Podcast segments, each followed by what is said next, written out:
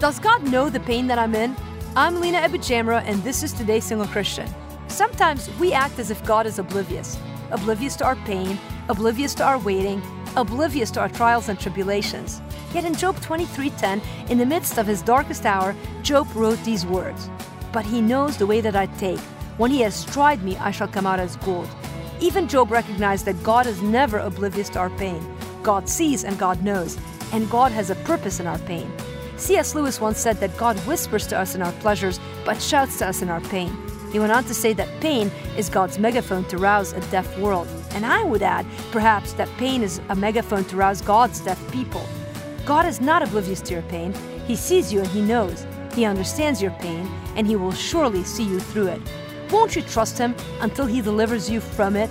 For healing in your areas of pain, visit todayssinglechristian.com.